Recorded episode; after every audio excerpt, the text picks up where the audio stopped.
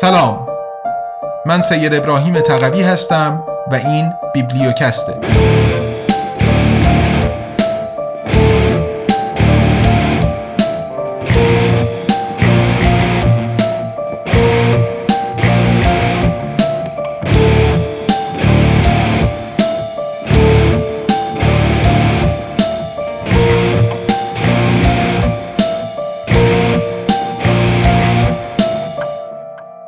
ابرقدرت ریاکار. چرا باید از زیر سایه ایالات متحده آمریکا خارج شویم؟ نوشته میشایل لودرس بازگردان سید ابراهیم تقوی. قسمت چهارم. سیگار کشیدن سالم است. تا پیش از موفقیت های تجاری برنایز تبلیغات در اصل از ستایش محصول تشکیل شده بود. این شوینده، این خمیردندان، این مارک خودرو از همه محصولات مشابهش بهتر است. برنایز تبلیغات را از نوع ابداع کرد به این صورت که کالاهای تبلیغ شده را به شکل بخشی از یک سبک زندگی ارائه داد. بر همین اساس رسانه ها نیز چنان که هدف او بود درباره این رخدادها گزارش داده و توجه مردم را تا حد ممکن در سطح کشور به آنها جلب می کردند.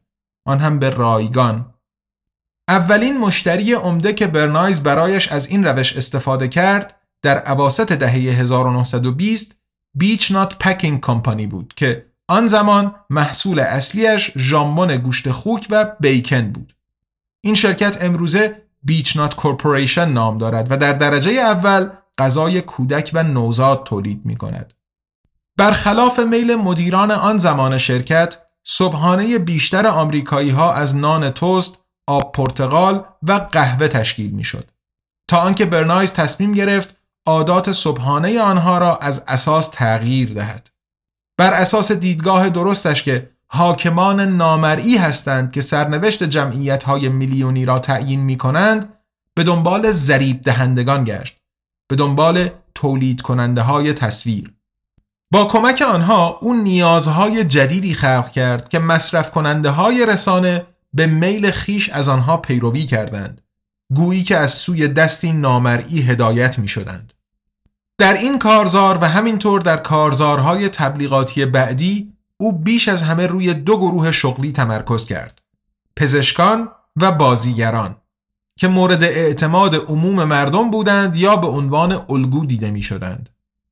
با دریافت دستمزدهای کلان از برنایز پزشک ها در برنامه های هفتگی در سینماها و یا در برابر میکروفون رادیو شروع کردند به صحبت از اینکه چقدر صبحانه ای تشکیل شده از تخم مرغ نیمرو، ژامبون و بیکن سالم و لذیذ است. روزنامه ها همه جا از این الگوی جدید تغذیه می نوشتند که از سوی مراجع زی صلاح پیشنهاد می شد. بازیگران مشهور همراه با خانوادهشان دور میزهایی به زیبایی چیده شده می نشستند و می گفتند که چقدر انرژی بیشتری از صبحانه با ژامبون و بیکن می گرفتند. چقدر این صبحانه خوشمزه و چقدر مفید بود. لری تای زندگی نام نویس برنایز به تعنه می نویسد و بدین ترتیب ترکیب مسدود کننده رگها از تخم مرغ نیمرو، ژامبون و بیکن برای همیشه تبدیل به بخشی ثابت از میز صبحانه آمریکایی شد. برای کارفرمایان برنایز این تغییر نگرش به معنی یک ماشین چاپ پول بود. از نظر روی کرد مشابه ولی در اجرا بسیار بیشرمانه تر مشهورترین کارزار تبلیغاتی برنایز بود. یعنی کارزارش برای شرکت امریکن توباکو و گل سرسبد محصولاتش سیگار مارک لاکی سترایک این کارزار در سال 1928 آغاز شد و 8 سال طول کشید با موفقیتی چشمگیر. این مارک برای چند دهه به پیشتاز بازار جهانی تبدیل شد. یک بار دیگر روی پزشکهایی سرمایه گذاری کرد که در حال سیگار کشیدن برای افکار عمومی توضیح می‌دادند که چقدر سیگار کشیدن سالم است. یک بار دیگر این وظیفه به بازیگران محول شد که این سبک زندگی جدید را به عنوان الگو به توده مردم ارائه دهند. کارزارهای تبلیغاتی در سطح ملی درباره خطرات اضافه وزن هشدار می‌دادند. برای اجتناب از آن بهترین راه آن است که آدم سراغ لاکی استرایک برود چرا که باعث می شود احساس سیری زودرس به شخص دست بدهد. برنایز ترتیبی داد که رستوران ها سیگار را در منوی دسرشان وارد کنند. تبلیغات از هوشمندی زنان خانداری می گفت که همیشه مواظب بودند ذخیره مکفی از سیگار در خانه باشد همانطور که از مواد خوراکی یا شوینده در عرض تنها یک سال 1928 درآمد امریکن توباکو 32 میلیون دلار آمریکا رشد کرد که معادل چند صد میلیون دلار امروز می شود. پس از این موفقیت برنایز سال بعد 1929 یک تابوی اجتماعی را شکست. سیگار کشیدن زنان در ملع عام. او زنان بازیگری استخدام کرد که در جریان رژه سالیانه اید پاک در منحتن پشت ماشین های رژه سوار می شدند و آشکارا سیگار می کشیدند. برنایز از قبل متکبرانه این برنامه را اعلام کرد به شکلی که رسانه ها مفصل درباره این رسوایی گزارش دادند. شعار تبلیغاتی اینطور می گفت که این زنان نه فقط لاکی استرایک بلکه مشعلهای آزادی در دست داشتند. از این به بعد زنهای سیگاری در ایالات متحده مبارزان مستقل راه آزادی به شمار می رفتند و فروش امریکن توباکو اوج گرفت. در آلمان هم آلمان شرقی و هم غربی سیگار کشیدن زنان تازه در دهه 1960 به عنوان نشانه برابری در نظر گرفته شد.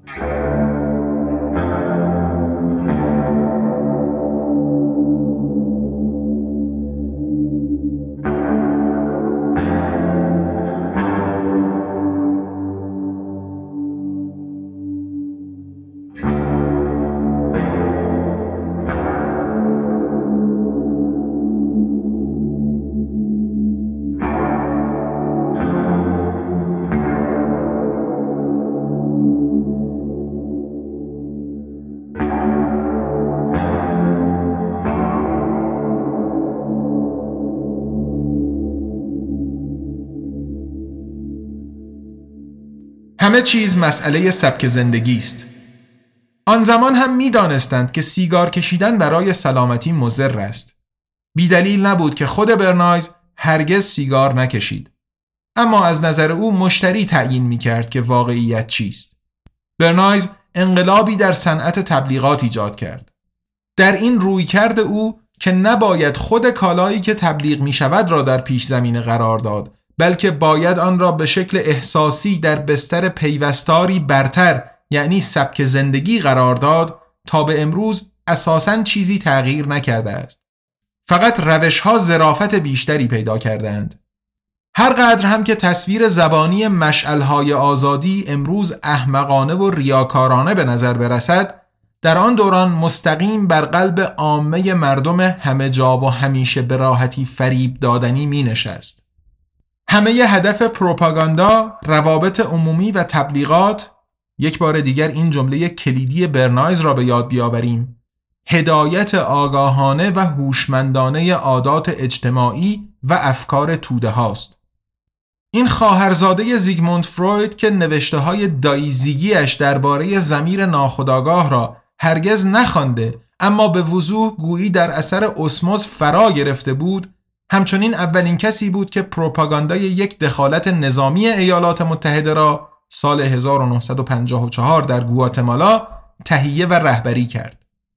از نظر راه و روش فرقی نمی کند که آدم بخواهد مشعلهای آزادی را به توده ها بفروشد یا یک کودتای نظامی را به عنوان نبردی آزادی خواهانه علیه کمونیسم خصوصا وقتی که منافع big business و جاه طلبی های هژمونی واشنگتن با یکدیگر همپوشانی دارند. در چنین شرایطی مدیریت افکار عمومی به کمک رسانه ها تقریبا به صورت خودکار پیش می رود. از دهه 1880 ایالات متحده مقادیر معتنابهی موز از آمریکای مرکزی وارد می کرد. در سال 1899 شرکت یونایتد فروت کمپانی UFC که امروز چیکیتا نام دارد جایگاه خود را به عنوان بزرگترین وارد کننده تثبیت کرد. با یک استراتژی تهاجمی این شرکت در عرض تنها چند سال زمینهای پهناوری از جنوب مکزیک تا کلمبیا و منطقه کارائیب از آن خود کرد.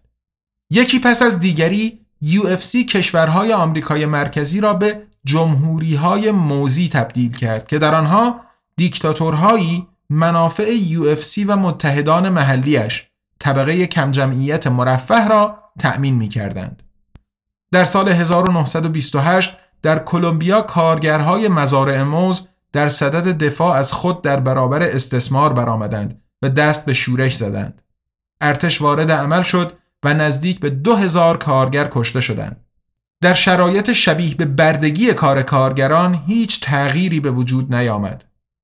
سلطه ظالمانه UFC در کلمبیا را گابریل گارسیا مارکز به شکل تأثیرگذاری در رمانش صد سال تنهایی توصیف کرده است. در پایان دهه 1940 UFC یکی از بزرگترین شرکت ها در آمریکا بود. با هدف رشد بیشتر آنها برنایز را استخدام کردند که با روش های امتحان پس داده هموطنانش را قانع کرد که موز سالم است و باید در هر خانه ای باشد. او همزمان در صدد آن برآمد که تصویر شرکت را بهبود بخشد و برای این کار خبرنگاران گزینش شده ای را برای تهیه گزارش به سفر به آمریکای مرکزی دعوت کرد. به خصوص با نیویورک تایمز به مرور زمان رابطه همکاری نزدیکی به وجود آمد. بدون شک تا حدی هم به این خاطر که همسر برنایز دوریس خویشاوند آرتور هیلز سولزبرگر مدیر روزنامه بود. با مشاوره برنایز نیویورک تایمز مقاله های متعددی درباره گواتمالا منتشر کرد که از نقطه نظر UFC تبعیت می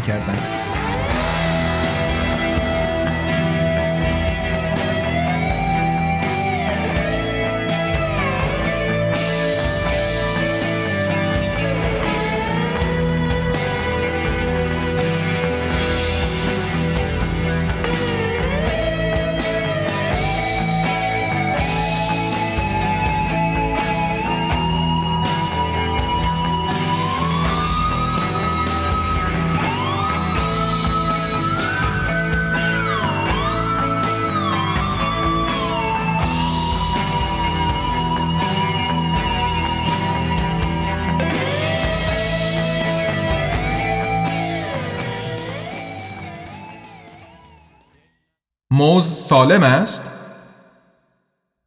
گواتمالا مانند همسایگانش در چنگال این شرکت بود که تقریبا تمام زیرساخت کشور را از پست بگیرید تا راه آهن و تنها بندر آن بر ساحل کارائیب کنترل می کرد. تقریبا تمام جمعیت گواتمالا با شرایط اسفباری در مزارع موز کار می کردند. نزدیک به 70 درصد مساحت کشور تحت مالکیت یا کنترل UFC بود که هیچ مالیاتی پرداخت نمی کرد. اما در انتخابات سال 1944 که در جریان جنگ جهانی دوم از آن قفلت شده و احتمالاً به همین دلیل در هدایتش سهلنگاری شده بود رئیس جمهور دیکتاتوری که سالها قدرت را در دست داشت برخلاف انتظار شکست خورد. حکومت جدید که از دید امروز می‌توان آن را چپ لیبرال نامید با 85 درصد آرا به قدرت رسید و دست به اصلاحات اجتماعی زد. از سال 1951 و به رهبری رئیس جمهور جاکوبو آربنز گوزمان این حکومت قویتر نیز شد. او برای اولین بار یک مالیات بر درآمد معقول وضع کرد و همینطور بیمه تأمین اجتماعی راه انداخت. کارگران از این به بعد اجازه داشتند اتحادیه تشکیل دهند و اعتصاب کنند. مدرسه ها و بیمارستان ها با سرعت بیشتری ساخته و جاده ها و بندرها نوسازی می شدند. مهمتر از همه دولت آربنز صدها کیلومتر مربع زمین های قابل کشت بی استفاده مانده را مصادره کرد و در عوض آنها به مالکان طبقه مرفه محلی اوراق قرضه دولتی داد. در ادامه دولت این زمین ها را بین کارگران روزمزد بیچیز تقسیم کرد. وقتی آربنز در سال 1953 زمین های بلا استفاده متعلق به UFC را که وسعتشان تقریبا به اندازه شهر هامبورگ بود مصادره کرد دیگر از خط قرمز عبور کرده بود. اصلاحات اجتماعی به خرج شرکت های بزرگ آمریکایی در حیات خلوت ایالات متحده اگر دیگران از این کار الگو برداری می چه؟ در این میان برنایز همچنان در خدمت UFC به دوران اوج فعالیتش رسیده بود. با نگرانی تمام در ماه مارس سال 1951 به رئیس روابط عمومی شرکت وارد کننده موز درباره عواقبی هشدار داده بود که ملی شدن صنعت نفت در ایران به دست دولت مصدق می توانست به دنبال داشته باشد. او تأکید کرده بود که اخبار مناطق دورافتاده جهان تازگی ها به سرعت باد در همه قاره ها پخش می شدند و آنچه که در ایران دوردست رخ داده بود به هیچ وجه نباید جای دیگری تکرار می شد.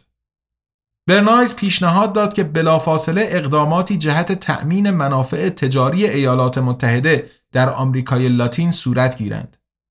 پیشنهاد او این بود که یک سیاستمدار تراز اول اهل آمریکای لاتین باید این ملی سازی را محکوم می کرد. یک حقوقدان اسم و رسمدار باید دلایلی ارائه می‌داد که اصلا مصادره را غیرقانونی اعلام می کرد. یک دانشگاه تراز اول آمریکایی باید کنفرانسی برگزار و پاسخی برای این پرسش پیدا می کرد که چگونه می توان به بهترین نحو با چنین اعمال خسمانه مقابله کرد و در نهایت رئیس جمهور و وزیر امور خارجه ایالات متحده باید تصریح می کردند که مصادره زمین در جنوب ریو گرانده در تضاد با دکترین مونرو سال 1823 بود که آمریکای لاتین را منطقه نفوذ سیاسی و تجاری ایالات متحده اعلام می کرد. به رهبری افراد نزدیک به برنایز در رسانه ها و با نگاهی به وقایع ایران روزنامه های آمریکایی بیش از همه نیویورک تایمز به شکل فزاینده مقاله های هشدار دهنده درباره گواتمالا منتشر می کردند. آنجا که کمونیسم شوروی آمریکا و American Way of Life سبک زندگی آمریکایی را تهدید می کرد. در برنامه های هفتگی سینماها نشان داده می شد که چگونه یونایتد فروت کمپانی همراه با نیروهای میهندوست گواتمالا و در خدمت انسانها برای پیشرفت آزادی، دموکراسی و رفاه تلاش می کرد. ولی کمونیست های دولت آربنز تخم تفرقه و نفرت می کاشتند. مردم را گروگان می گرفتند و به شکلی روزافزون به عنوان ستون پنجم مسکو عمل می کردند. این لحن خبررسانی ماهها تصویر گواتمالا را در رسانه ها و در نتیجه در افکار عمومی ایالات متحده شکل داد. برنایز تیمی از نزدیک به صد خبرنگار حرف شنو تشکیل داد که بارها اغلب به خرج UFC به گواتمالا و آمریکای مرکزی سفر می کردند و گزارش هایشان را چنان که مد نظر big business بود می نوشتند. لری تای زندگی نامه نویس برنایز با شگفتی می نویسد حیرت انگیز است که چون این تعداد زیادی از گزارشگران اسم و رسمدار نمی‌دانستند یا نمی‌خواستند بدانند که برنایز در خدمت شرکتی کار می‌کرد که برایش مسئله منافع اقتصادی در چنان ابعاد عظیمی مطرح بود.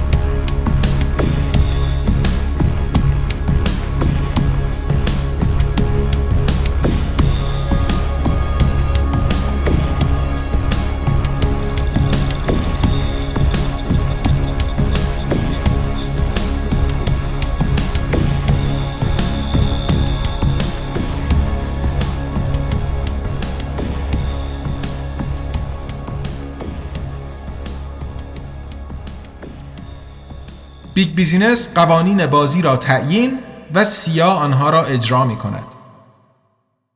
پروپاگاندای برنایز کارگر شد. همینطور هم اعمال نفوذ UFC در وزارت امور خارجه. البته از جمله به این دلیل که وزیر امور خارجه جان فاستر دالس سالها به عنوان حقوقدان در United Fruit Company مشغول به کار بود. برادرش رئیس سیا آلن دالس هم می‌دانست که چه کاری باید انجام دهد چرا که منافع تجاری UFC و منافع ژئوپلیتیک ایالات متحده همپوشانی داشتند و مکمل یکدیگر بودند. در ماه ژوئن سال 1954 با هدایت سیا گروهی 400 نفره از مزدوران در ظاهر به فرماندهی یک گواتمالایی تبعید شده به نام کاستیو آرماس به سمت پایتخت پیشروی کرد. همزمان جتهای جنگنده آمریکایی بدون علامتی که تعلق آنها به کشوری را نشان دهد به اهداف استراتژیکی در گواتمالا حمله کردند. در حالی که نمایندگان دولت ایالات متحده مهمتر از همه سفیر آمریکا در گواتمالا سیتی از فرماندهان نظامی محلی می‌خواستند که اجازه دهند آربنز سقوط کند. همینطور هم شد و برای رئیس جمهور منتخب دموکراتیک راهی جز این باقی نماند که به تبعید در مکزیک برود. جانشین او آرماس فرمانده کودتا بود که سه سال در قدرت باقی ماند تا زمان به قتل رسیدنش. یکی از نخستین اقدامات او در مقام جدیدش این بود که زمینهای مصادره شده UFC را به آن برگرداند و برنامه های خدمات اجتماعی را متوقف کند. کارگران مزارع حقوقی را که برایشان مبارزه کرده بودند از دست دادند. مهمتر از همه حق اعتصاب را. پس از آن یک جنگ داخلی چهل ساله با بیش از دویست هزار کشته رخ داد. نکته قابل توجه این است و اینجا به نقطه آغازین باز میگردیم که کودتای سال 1954 در گواتمالا بر اساس همان سناریویی اجرا شد که یک سال پیش از آن 1953 در تهران برای سقوط مصدق این دو براندازی موفق حکومت‌های منتخب دموکراتیک نقشه های لوجستیکی و سازمانی در اختیار سیا قرار دادند که بر اساسشان کودتاهای موفق و ناموفق پرشمار دیگری در سرتاسر سر جهان طرحریزی شدند. نمونه گواتمالا نشان می دهد که چگونه تصاویر رسانه‌ای به وجود آمده و به ابزار کار سیاسی تبدیل می شوند. همچنین به روشنی نشان می دهد که نخبگان صاحب قدرت و اقتصاد یک امپراتوری بر چه اساسی وارد عمل می شوند وقتی که منافعشان را در خطر می بینند با یا بدون انتخابات. اینکه در این میان یک کشور به قهقرا سقوط می کند در این مورد خاص گواتمالا برای چه کسی اهمیت دارد؟ نتیجه استثمار تا به امروز دنبالدار آمریکای مرکزی به دست بارونهای موزی و اولیگارشها فروپاشی دولت هاست قدرت گرفتن باندهای تبهکاری و کارتلهای مواد مخدر خشونت افسار گسیخته و در نهایت فرار دهها هزار لاتینوی بدون چشمانداز به سمت ایالات متحده. این مهاجرت به نوبه خود به پوپولیسم راست در آمریکا پروبال می دهد که در اصرار دولت ترامپ تجلی یافت که می‌خواست دیواری در امتداد مرز با مکزیک بنا کند. ایالات متحده امروز محصولی را برداشت می کند که آن زمان کاشته بود. همانطور که در مورد ایران به دنبال سقوط مصدق در سال 1953 چنان که پیشتر گفته شد در سال 1979 پاسخی با یک نسل تأخیر در قالب انقلاب اسلامی آمد. زندگی حرفه‌ای و تأثیر کار والتر لیپمن و ادوارد برنایز مهمترین مبتکران مدیریت افکار در دموکراسی های نخبگانی غربی دو موضوع را نشان می دهند. افکار عمومی را می توان با کمک رسانه های جمعی یا شبکه ای از افراد به درستی جایگذاری شده در پس زمینه امور یا ترکیبی از هر دو به راحتی فریب داد و هدایت کرد. چه در زمینه عادات مصرفیشان و چه در موضعگیری سیاسی. وقتی شر به شکل مشخصی نامگذاری شد دیگر حتی جنگ ها یا دخالت های نظامی به عنوان دفاعی مشروع از آزادی و دموکراسی به نظر می رسند. حالا اینکه دشمن هونها باشند کمونیسم شوروی یا ملاها دیگر جزئیات موضوع است. برنایز تنها از این نظر بخشی از تاریخ گذشته است که امروزه کار روابط عمومی دیگر به شکل یک نمایش تک نفره یک وان من شو انجام نمی شود. حالا اندیشکده ها، گروه های لابیگر، آژانس های روابط عمومی یا انجمنهای حقوقی کار مدیریت افکار را پیش می‌برند. اغلب در پس پرده ها. اما دانه ای که دکتر جکیل و آقای هاید، لیپمن و برنایز کاشتند همچنان به کمک این گروه ها به رشد خود ادامه می دهد.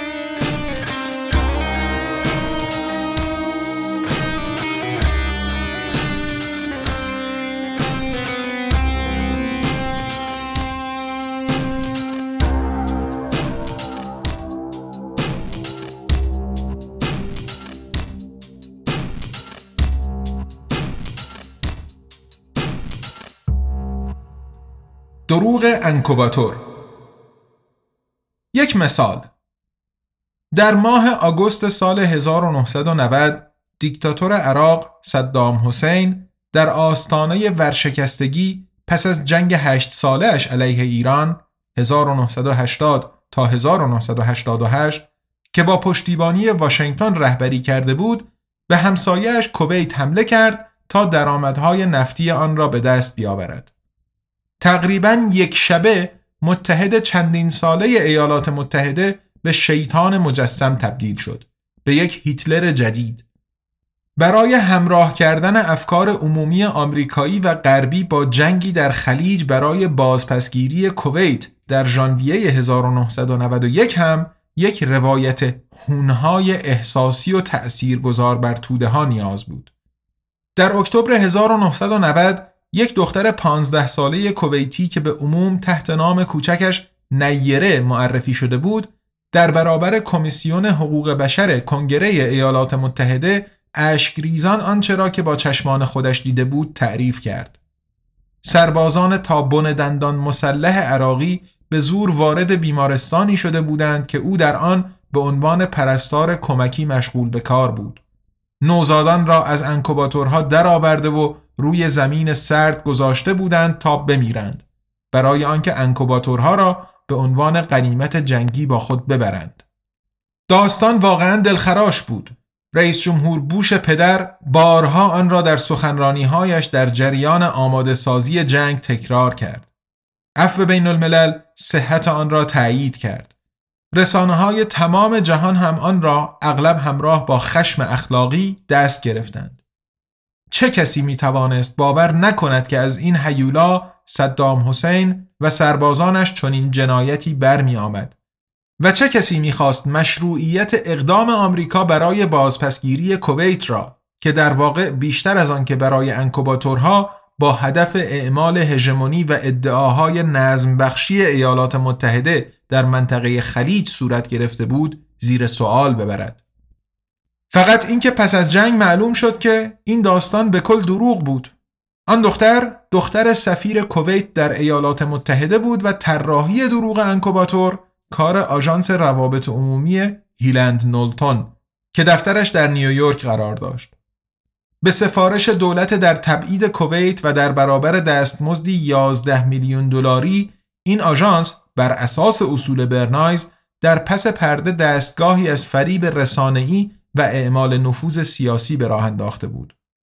دولت ایالات متحده بدون این دروغ هم علیه اشغال نظامی کویت توسط عراق وارد عمل می‌شد ولی پیش بردن جنگ همیشه به این معناست که افکار عمومی خودی را نیز باید در زمان درست با خط فکری حکومت همراه کرد. در غیر این صورت خطر فاجعه های روابط عمومی وجود دارد. مانند مورد جنگ ویتنام که آن هم در جبهه داخلی به شکست انجامید. اما آنچه واضح است چنانکه قصه نیره نشان می‌دهد هیچ داستانی زیاده از حد ابلهانه نیست اگر به شکل مؤثری از سوی یک آژانس تبلیغاتی در برابر دستمزدی مناسب بازاریابی شود. یک بار دیگر رسانه های زود باور با کمال میل اجازه دادند که از آنها استفاده ابزاری شود. وقتی هم که حقیقت روشن شود اگرچه خشم زیاد باشد دیگر تأثیری ندارد. مانند خشم نیویورک تایمز از اینکه کنگره نیره را با کمک یک شرکت روابط عمومی ارائه کرده بود و این شرکت این واقعیت را پنهان کرده بود که او دختر سفیر کویت بود. ولی چه چیز مانع از آن شده بود که خود روزنامه در این باره تحقیق کند؟ این شکل تبری‌جویی محتاطانه که ما را فریب داده اند هم برای خودش روشی است. یک روزنامه تأثیرگذار اگر نگوییم ارگان مرکزی نخبگان افکار عمومی و قدرت ایالات متحده و دو سوی اقیانوس اطلس درباره بخشی از جنگی که خود پیشتر تأیید و حمایت کرده بیشتر با لحن اتهام زنی سخن می‌گوید تا لحن پشیمان تطهیرهای ظاهری اینچنینی به درد حفظ ظاهر می‌خورند بدون آنکه اقدامات خود و حکومت را از اساس زیر سوال ببرند انعکاس اخبار جنگ عراق در سال 2003 هم در نیویورک تایمز از همین الگو پیروی می کرد. اول هورا بعد سرخوردگی. ادعاهای واشنگتن که صدام حسین سلاحهای کشتار جمعی در اختیار دارد از سوی نیویورک تایمز هرگز به شکل جدی مورد بررسی قرار نگرفتند. روزنامه طرفدار جنگ بود. پس از آنکه دروغهای اصحاب قدرت دیگر فاش شده بودند، افراد مسئول دست به انتقاد محدود از خود زدند. یک سال پس از سقوط دیکتاتور وقتی که دیگر کار از کار گذشته بود. فقط در پیش زمینه جنگ نیست که امروزه گروه های لابیگر و آژانس های روابط عمومی در واشنگتن و همینطور در بروکسل و برلین، پاریس یا لندن برای کارفرماهای اهل خاور نزدیک و میانشان فعالیت می کنند. سه کشور اول این فهرست سالیانه صدها میلیون دلار در کار روابط عمومی تهاجمیشان سرمایه گذاری می کنند. به ترتیب اسرائیل همراه با اتحادیه های لابی طرفدار اسرائیل، امارات متحده عربی و عربستان سعودی. کسی که در شبکه های سیاست داخلی آمریکا ارتباطات خوبی ندارد و یا از پس مخارج سنگین بازاریابی بر نمی آید، شانسی برای شنیده شدن صدایش در کنگره ندارد. این به خصوص درباره ایران و درباره فلسطینی ها صدق می کند.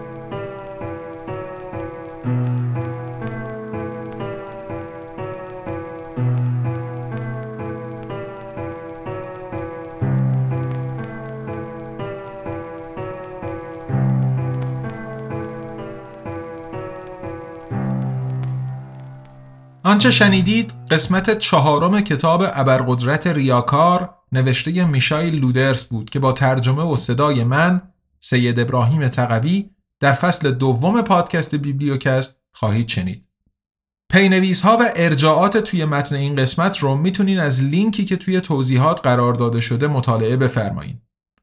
متاسفانه آماده شدن کتاب الکترونیک و صوتی ابرقدرت ریاکار هنوز یکم زمان می‌بره اما به محض آماده شدنش اطلاع رسانی می کنیم تا دوستان علاقمند بتونن کتاب رو خریداری کنن.